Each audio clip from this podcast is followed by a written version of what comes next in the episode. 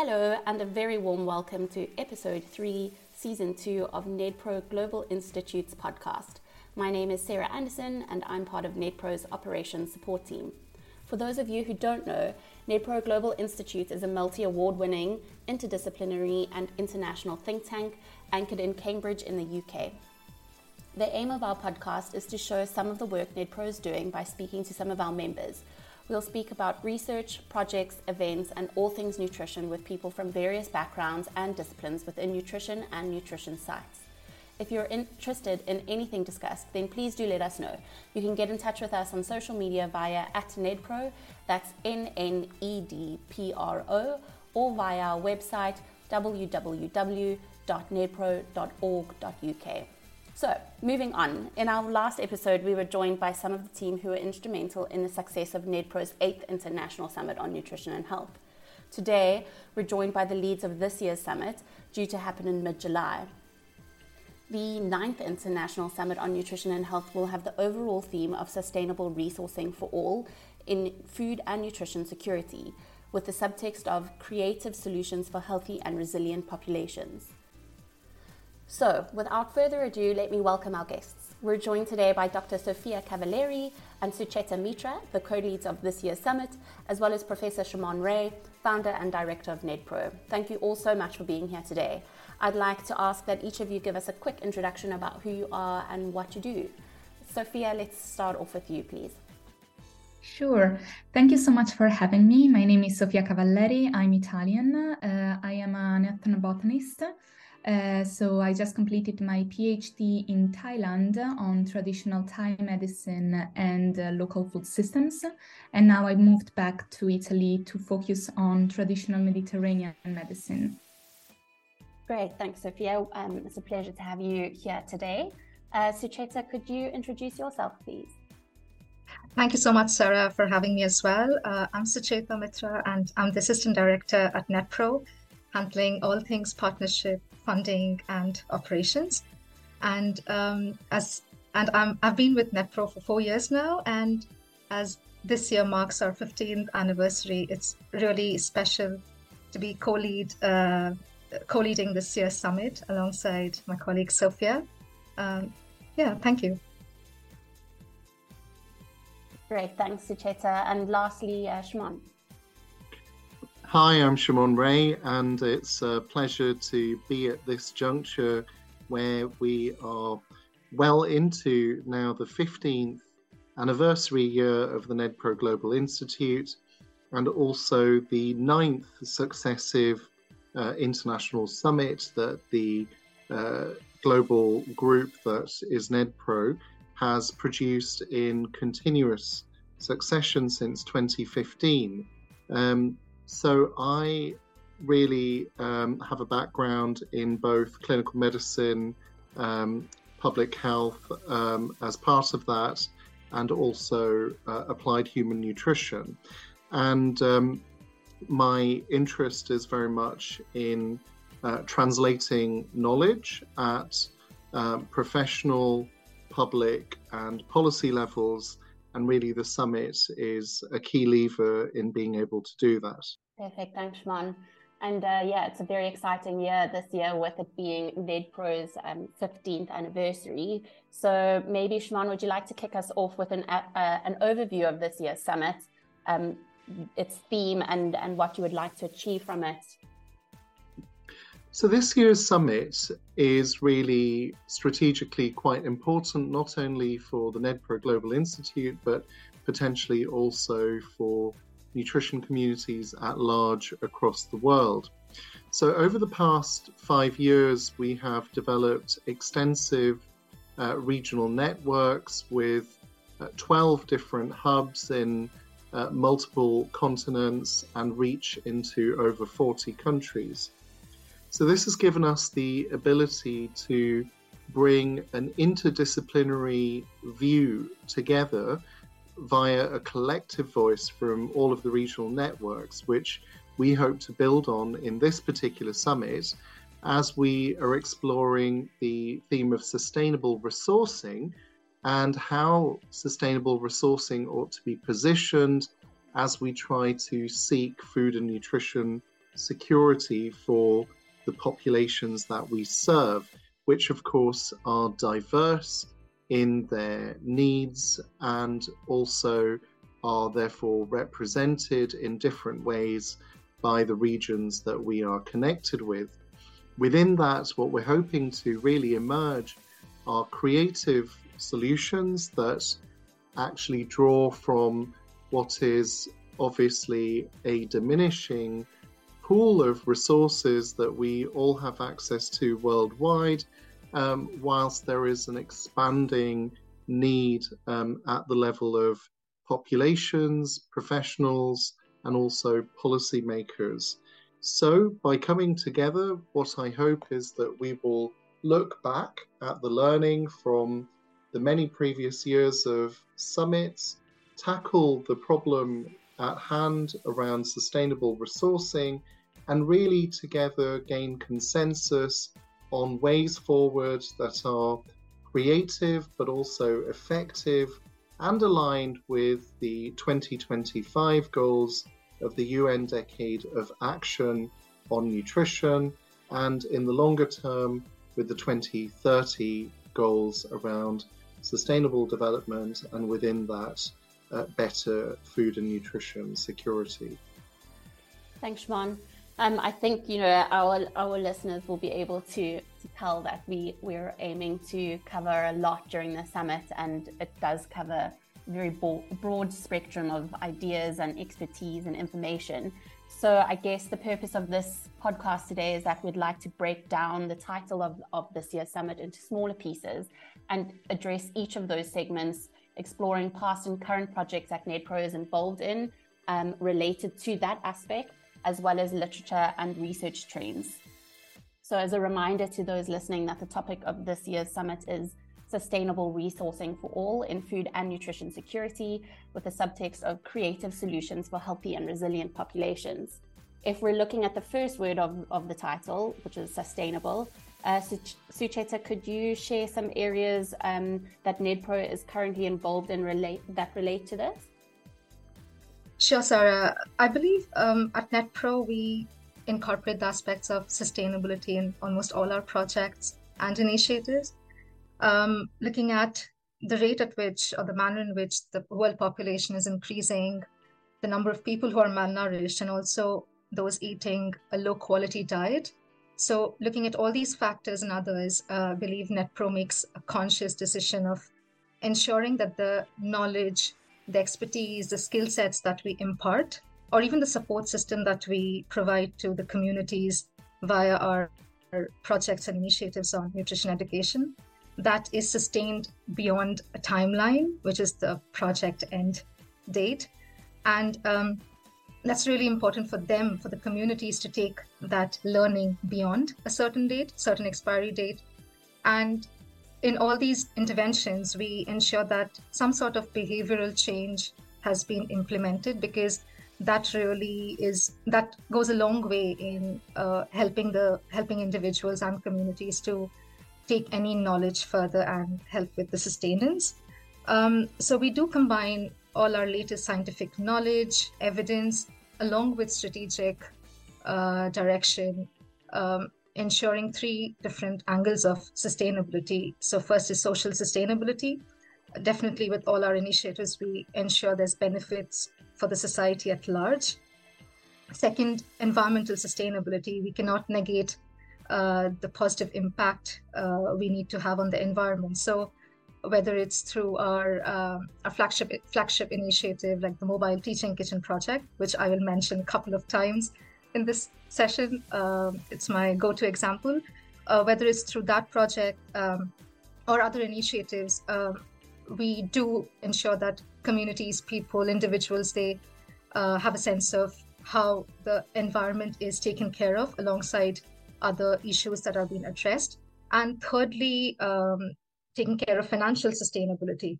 And when I say financial sustainability, that might not refer to profits directly for the organization, but in a way, the economic um, safety net for the communities, because internally, um, internal aspects such as knowledge, training, that has been imparted, but also they need some external factors, and the financial sustainability plays along uh, plays an important role in ensuring the projects and the impact is sustained.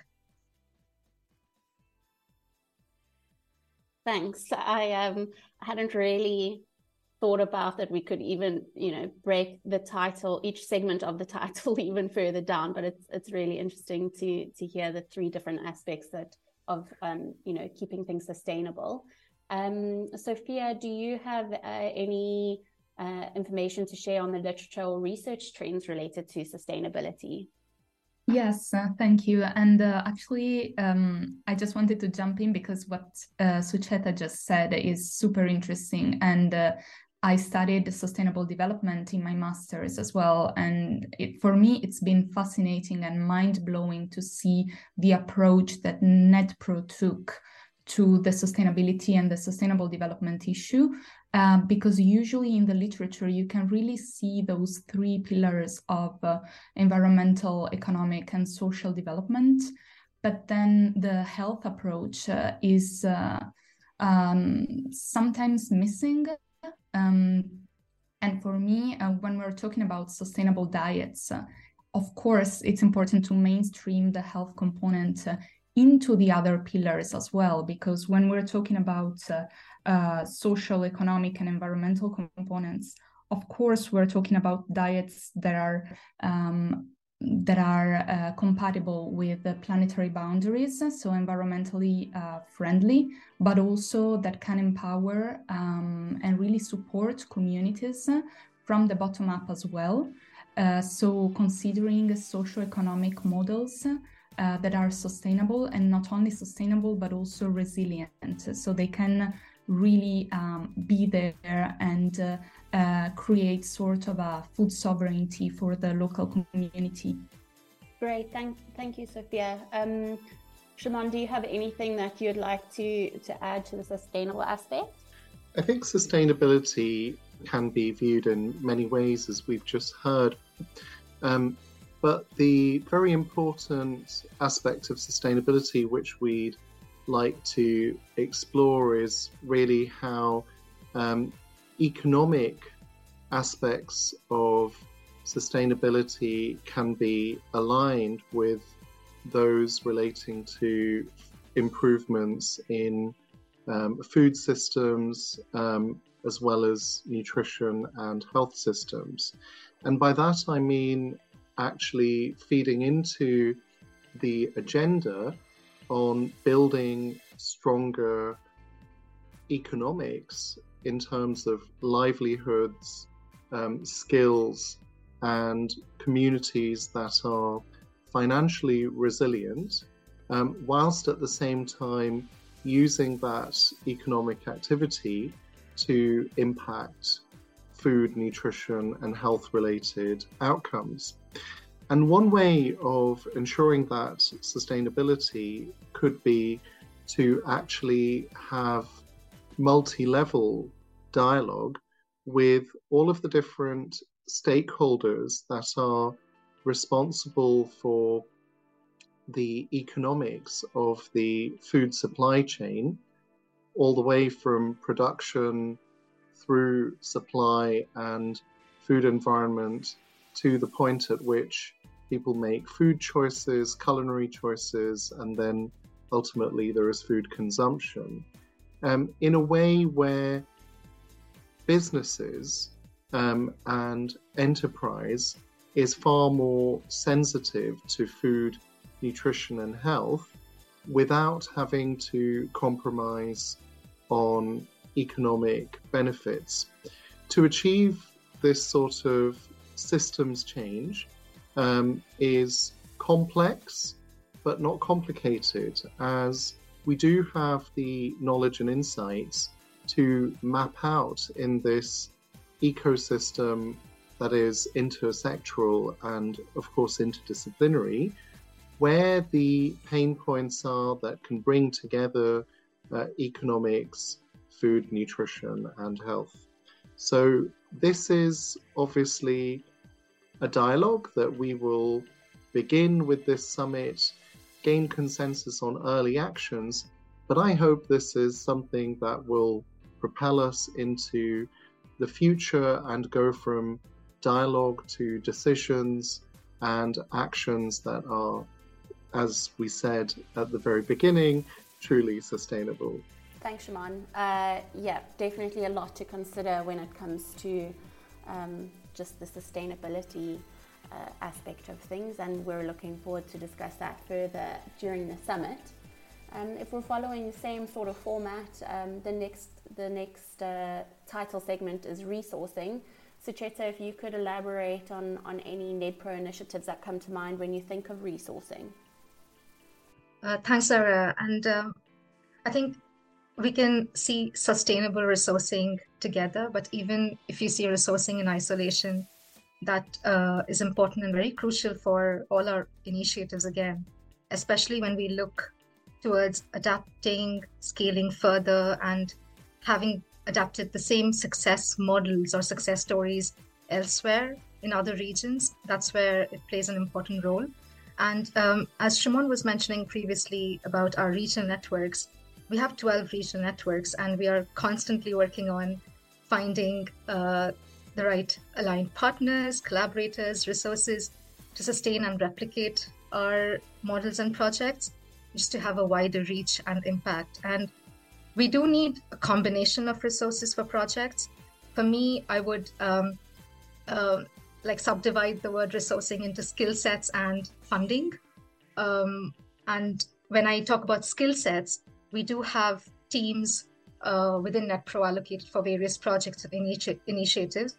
And I must say they are a talented bunch with varied expertise, uh, whether on domain related uh, matters, but also interdisciplinary knowledge. Um, and even through various initiatives such as our International Academy on Nutrition Education um, or the Medical Nutrition Education Initiative, NEPHealth, um, we are imparting or individuals are able to enhance their training. Um, and on the other hand, through projects like MTK, communities in the rural and urban settings with zero or very little knowledge on nutrition or health or well-being, they receive um, uh, receive skills and tools to become that future workforce and resources to carry on this work in the future. Um, so this is one aspect of resourcing that I look at, and the second one is funding, and that's again, um, as we all know, it's really important for projects such as nutrition uh, education. And um, in my experience, talking with uh, different uh, individual partners and organizations, funding for nutrition project is not similar in all parts of the world, and um, we see that in our own regional networks. In some, we might get initial funding to adapt a model, but again, uh, if we have that for five years and not more beyond that, it really makes no use and the purpose is lost. So we are always like in that continuous dialogue to how to not only uh, replicate it but also sustain beyond a point, and um, therefore not enough resources definitely leads to the impact of not uh, having the project sustenance. Um, so hope again hoping that this year's summit we are able to engage on various aspects of uh, creative and innovative resourcing and uh, find more um, more ways such as different sorts of collaborations whether it's through private uh, public partnerships or other ways um, to definitely find solutions to cater to communities worldwide. And w- would love to hear uh, what sophia and shimon uh, thinks about this Absolutely. If I can jump in there, because we've already been uh, discussing it and brainstorming together with uh, Sucheta, Shimon, and others, um, I think this is the pivotal word, uh, or for sure one of the pivotal words of the title, um, because it it also links to a broader uh, paradigm shift. So when we think about resourcing, we're also thinking about uh, reframing uh, how we really think about sustaining projects and developing projects. Uh, Um, so we're broadly connecting it to an efficient use uh, of uh, different types of resources, not only financial resources, usually comes to mind, uh, but also knowledge sharing, for instance, knowledge making and capacity building to be built on the ground um, with a collaborative approach as well.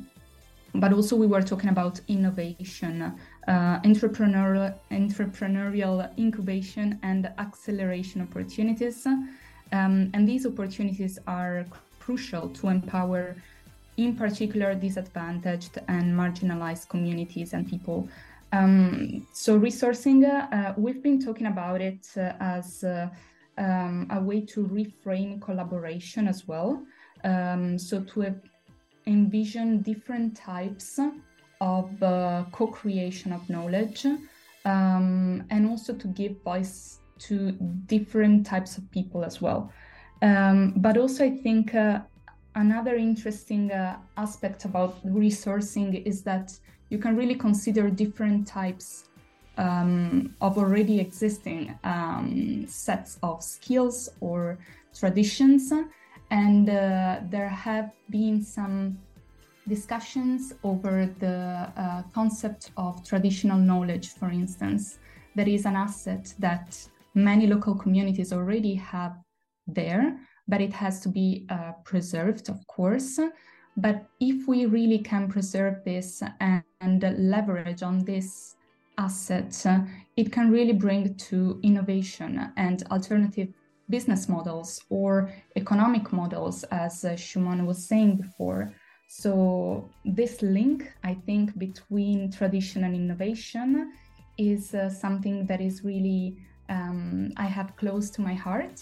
Um, but then, of course, the, the theme is so broad that uh, um, I'm very interested to know uh, how it will evolve during the, the summit, also through interesting discussions.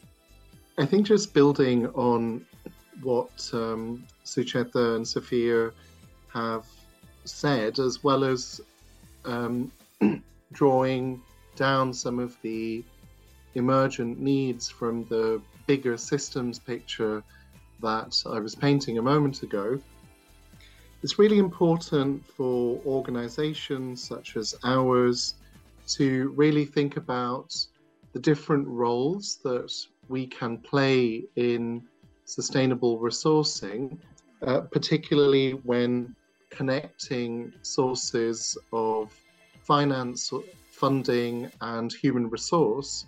Um, to the populations that we serve and also the policies that uh, we are looking to move, particularly uh, informed by new evidence that would come about uh, from research and innovation. How we do that can be obviously through direct action, it can be through the building of research models which have adaptability and the potential for spread and scale. It could be through the synthesis of knowledge that goes into education and training, um, equipped also with evaluation and monitoring. And it could also be in a way that, very importantly, facilitates other organizations and builds really consortia of diverse skill sets which are more sustainable than single organization based skills or interests. And I think the word collaborative was mentioned. And really thinking more about that word, uh, this is something that we can move forward across the piece by actually ensuring a more collaborative approach where not every organization needs to take up similar roles, but in fact, those with complementary roles collaborating together form part of a continuum where, which moves uh, really from inquiry through the identification of problems that the products of inquiry can solve and then to assessing barriers and facilitators of knowledge, and ultimately going into monitoring, quality improvement, and then feeding back into that cycle of knowledge to action. In order to do this, we need to think as collectives. The summit is a great opportunity to build a collective community and to actually distribute roles and responsibilities in how we implement the um, different uh, objects of funding, resourcing, and really the lifeblood that needs to go to several different places in the food, nutrition, and health landscape all at once. And that can only be achieved through effective collaboration. Thanks, Shimon. I, I guess um, that's probably a, a, really good segue, actually, leading into the next segment of the title, because obviously all of this uh, collaboration, um, bringing together everyone's different views and ideas, um, is for the same purpose of having a, a, a good influence on the for all part of the title. So, do you have um, do you have any thoughts on on what that segment means to you and who we're trying to to do all of this work for? We've, we've heard many declarations that use the term for all, ranging from health for all to many different aspects of the pledges around the Sustainable Development Goals. But I think the summit that we're about to head into is an opportunity to define who we mean by for all, which segments of the population we need to prioritize and do so in a way where we actually target those who are at risk first. So, going by the paradigm of specific pr- protection of those who are most vulnerable, um, through to populations which, if not protected in future, will become vulnerable. So, to me, for all really is about prioritizing temporally where and in which populations we need to act in the most urgent fashion, followed by identification looking to the future of those populations who will have emergent needs if we don't employ long term planning. Okay, so if I can jump in, I totally agree with Shimon. And I think that um, when I was thinking about the for all part, I was really thinking about uh, what my supervisor told me during my PhD that was like, you cannot find a one size fits all solution, it has to change. And uh, this means that when we find a very good solution that can be uh, so-called good practice or practice model, um, it is not. Um, it cannot be applied to each and every context. We need to find ways to adapt it uh, to different socio-culturally and politically um, different, uh, also economically different um, scenarios. So when we're looking at uh, communities uh, or uh, uh, practices, we really need to look at them with uh, different lenses. And this implies, uh, as it was said before, an intersectional and interdisciplinary approach.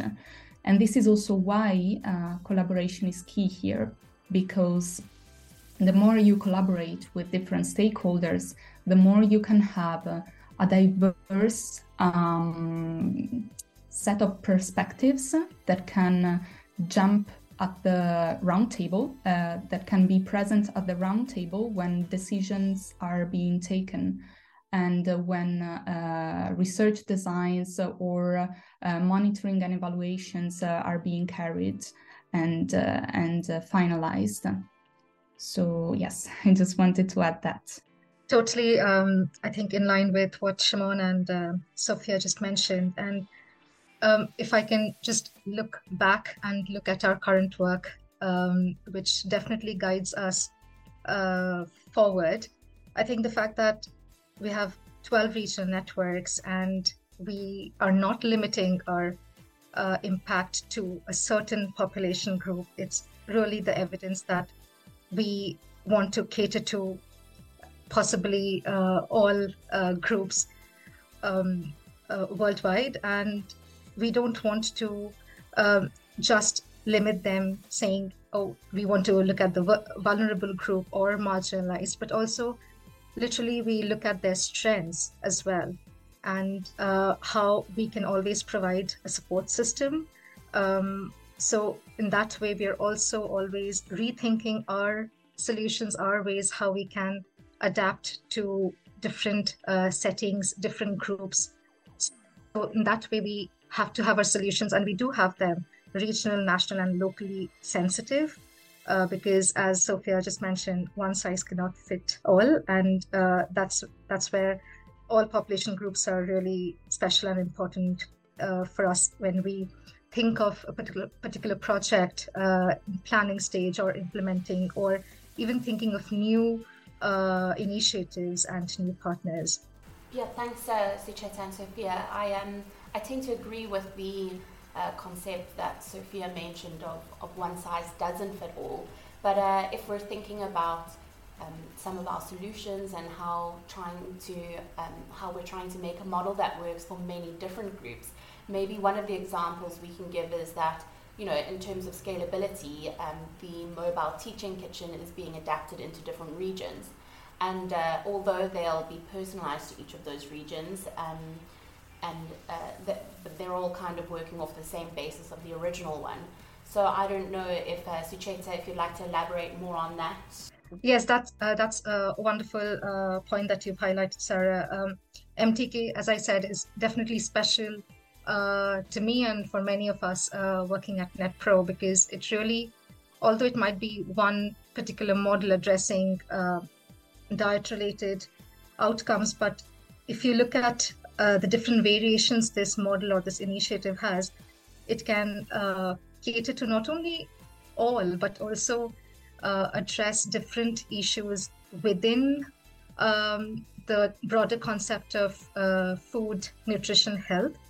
Um, and it started with a particular concept, but now we are seeing that it's been uh, adapted to different regional settings and how uh, there has been certain um, uh, changes in how it's adapted, whether how we adapt the recipes that we choose for certain population groups, but the methodology is pretty much same and it's actually um, proving uh, uh, successful for all uh, categories um, or all, all, individuals that we are catering to. So yeah that's that's one of the perfect example that you highlighted sarah. Um, so something that i wanted to add is that um, NEDPRO is uh, um, is focusing on food and nutrition security, but these concepts are uh, connected to the uh, complex framework uh, that is uh, related to sustainable food systems. And uh, when we talk about sustainable food systems, there are many concepts such as food security, food safety, food sovereignty, and some of these are more related to the uh, socio-economic uh, uh, kind of uh, um, lenses, and some others are more political in nature.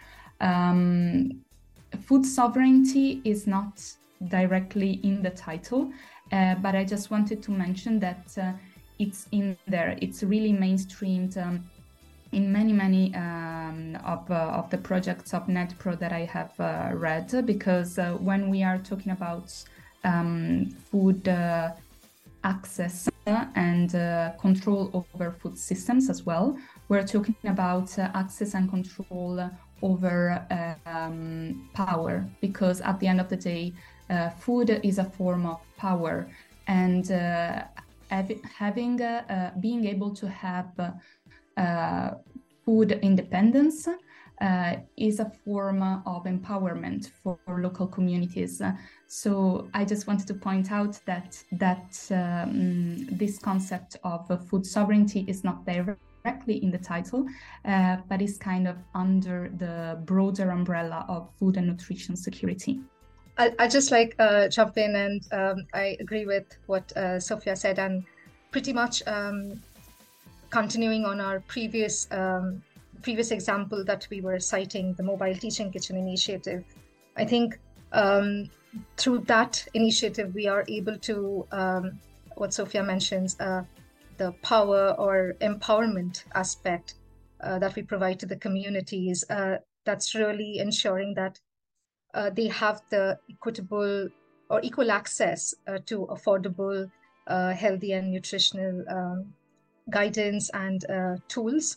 And um, that therefore ensures uh, that we are taking off food and nutrition security. Um, yeah. Over to you, Shimon. So, when considering food and nutrition security, I think uh, as Sophia said, um, it's important to also think about food sovereignty. Um, that could be at the level of a, a, nation, a community, a family, or an individual. And as Sucheta said, it's important to think about toolkits that, again, empower people at all of those levels. I think it's also important, alongside those two sets of concepts linked with food and nutrition security to think about literacy.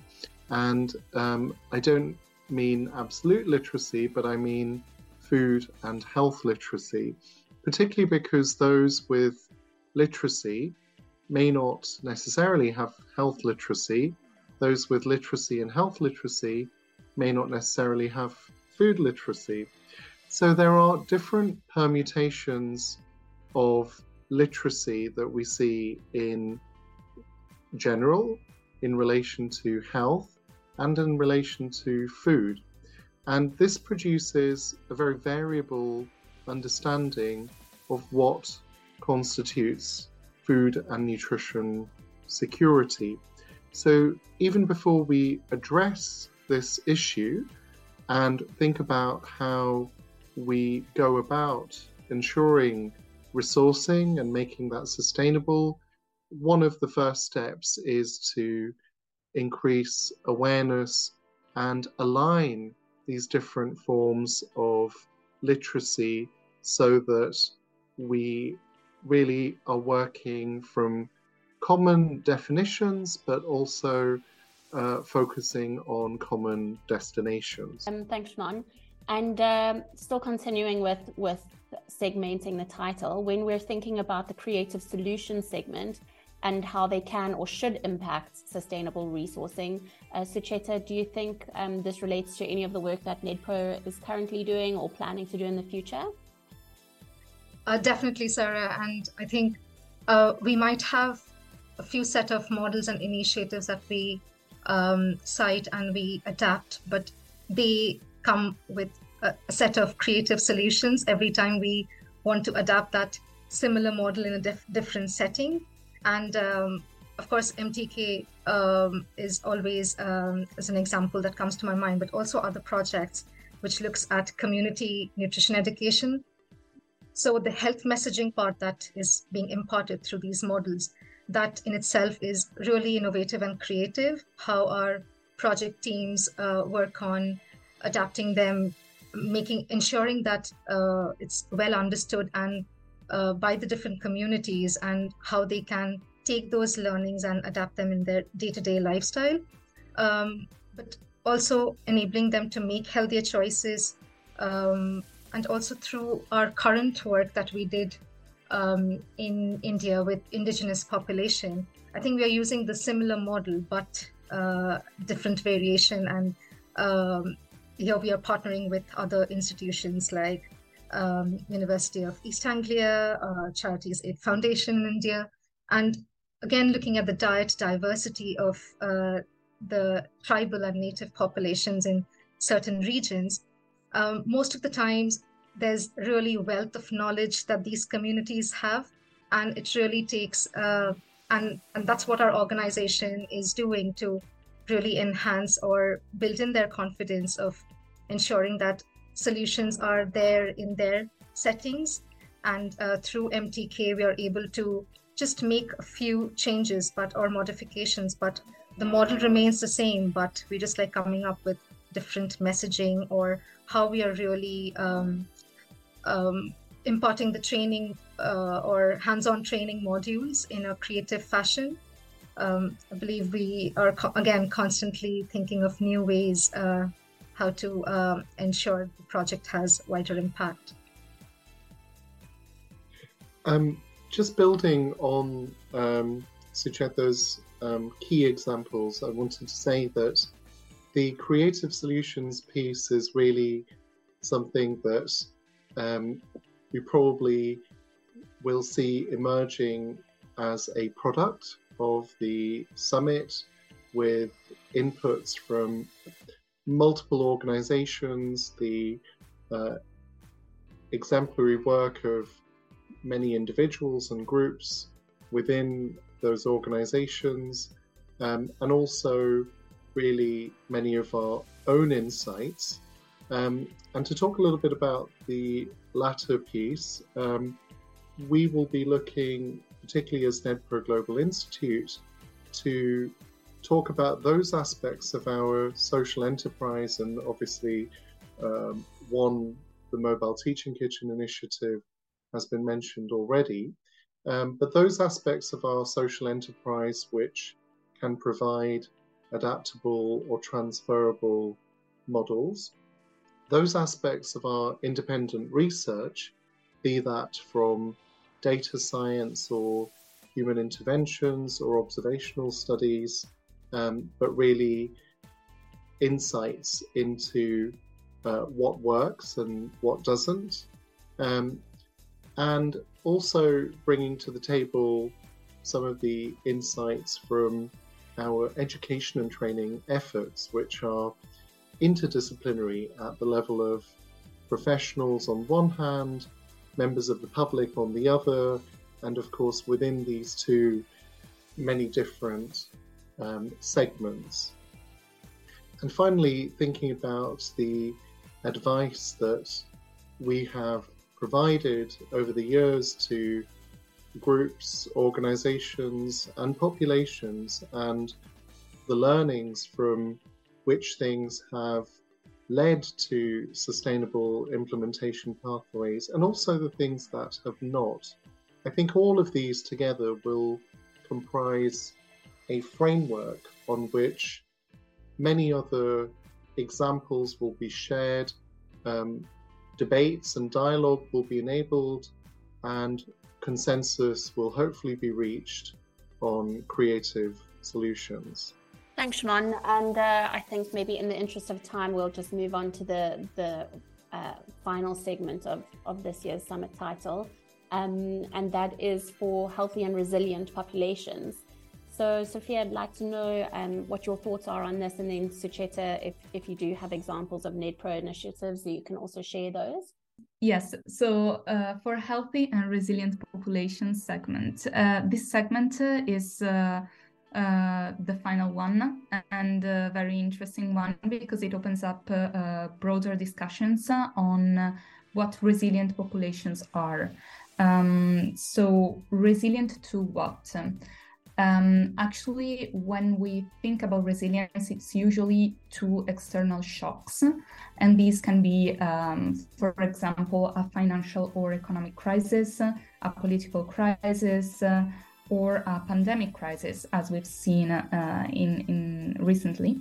So um, basically, when we are talking about healthy and resilient populations and communities, uh, we're talking about um, a model that can ensure um, that these populations and communities can have uh, uh, their food safety and food sovereignty, uh, which ensures that they have uh, um, kind of a, an independence, uh, that they can be um, um, that they can really not feel those uh, those shocks that are external shocks and that they can uh, stand up stronger.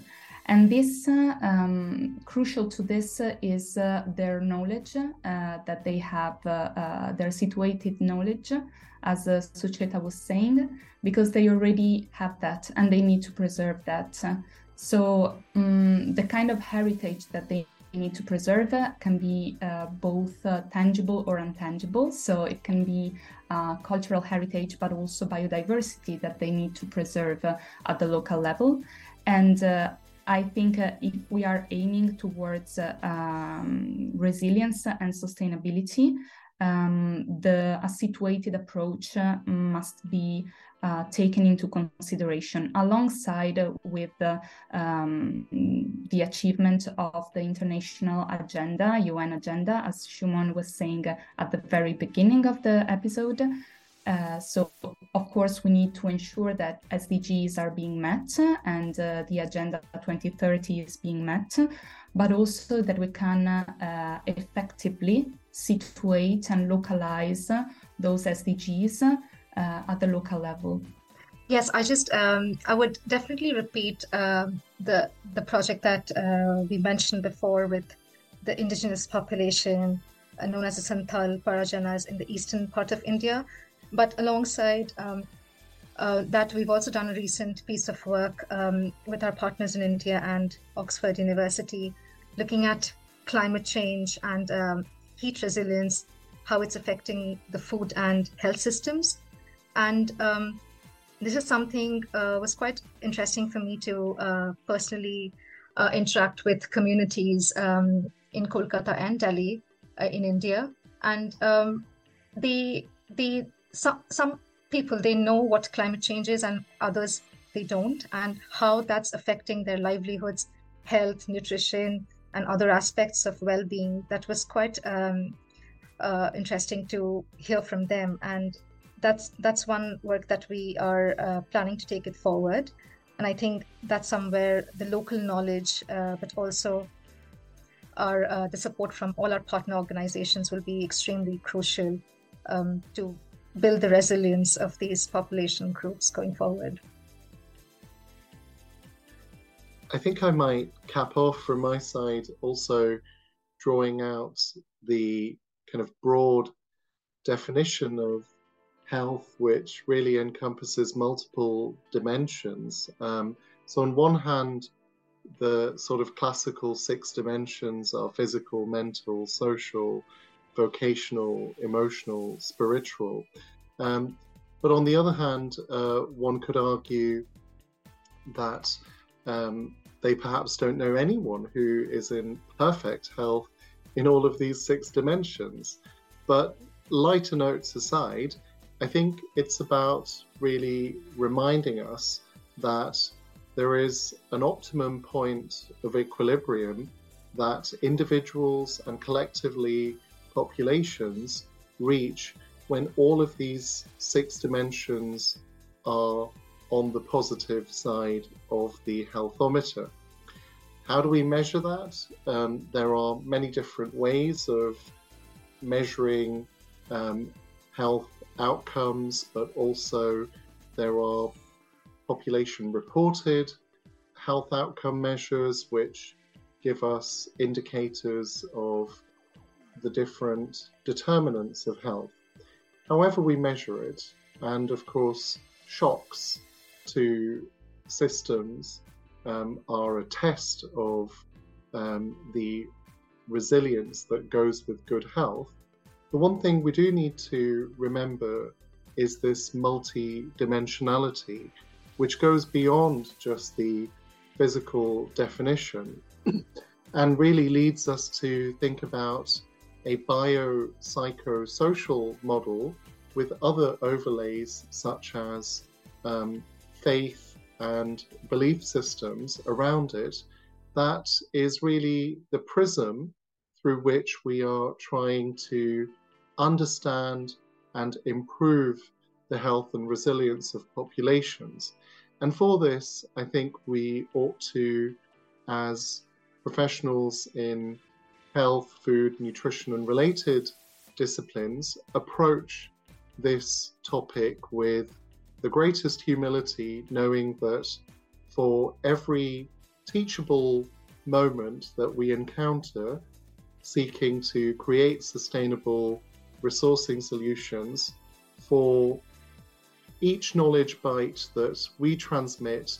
There are many, many more for us to receive assimilate, and really understand so that we are, as was said earlier, truly co creating a multi dimensional picture of what constitutes health and resilience and looking at how food and nutrition sit within that, and indeed linking back to how we can resource that, not just now, but well into the future and make that sustainable for one and all.